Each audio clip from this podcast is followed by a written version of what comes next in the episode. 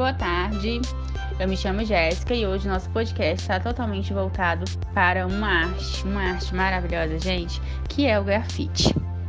O grafite, para quem não conhece, é um tipo de manifestação artística surgida lá em Nova York, nos Estados Unidos, por volta da década de mil novecentos e setenta, e consiste em um movimento organizado nas artes plásticas, em que o artista cria uma linguagem internacional para interferir na cidade, aproveitando os espaços públicos para fazer uma crítica social. Apesar do grafite ter surgido lá nos Estados Unidos, em Nova York, nós sabemos que essa arte é algo que está presente no mundo todo. E não é diferente aqui, na cidade de Goiânia, estado do Goiás. Aqui em Goiânia nós temos um espaço específico que é maravilhoso, gente, vocês não têm noção. É o chamado Beco da Codorna. O Beco da Codorna é uma verdadeira galeria a céu aberto. Foi fruto de muito trabalho coletivo entre artistas, moradores da Associação dos Grafiteiros aqui de Goiânia. Foi criado lá por volta de dois mil e quinze e é um espaço totalmente voltado para quem gosta realmente de arte, gente.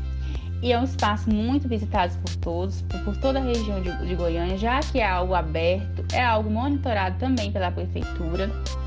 E hoje ele recebe um projeto bem bacana, onde todos os dias ele tem algum tipo de exposição, exposição, seja cinema, seja teatro, seja música, além que, a gente, além que tem uma tradição bem bacana aqui em Goiânia, que são as feirinhas gastronômicas, gente.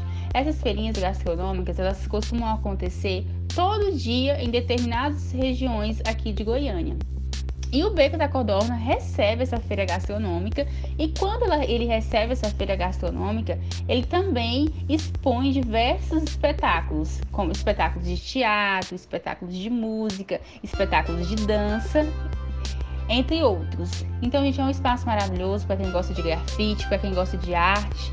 É um espaço muito legal, então aí fica a dica para quem vier aqui em Goiânia fazer uma visita e aproveitar esse espaço tão lindo e tão caprichado que é para todos, para toda a população, tanto de Goiânia para quem está vindo visitar.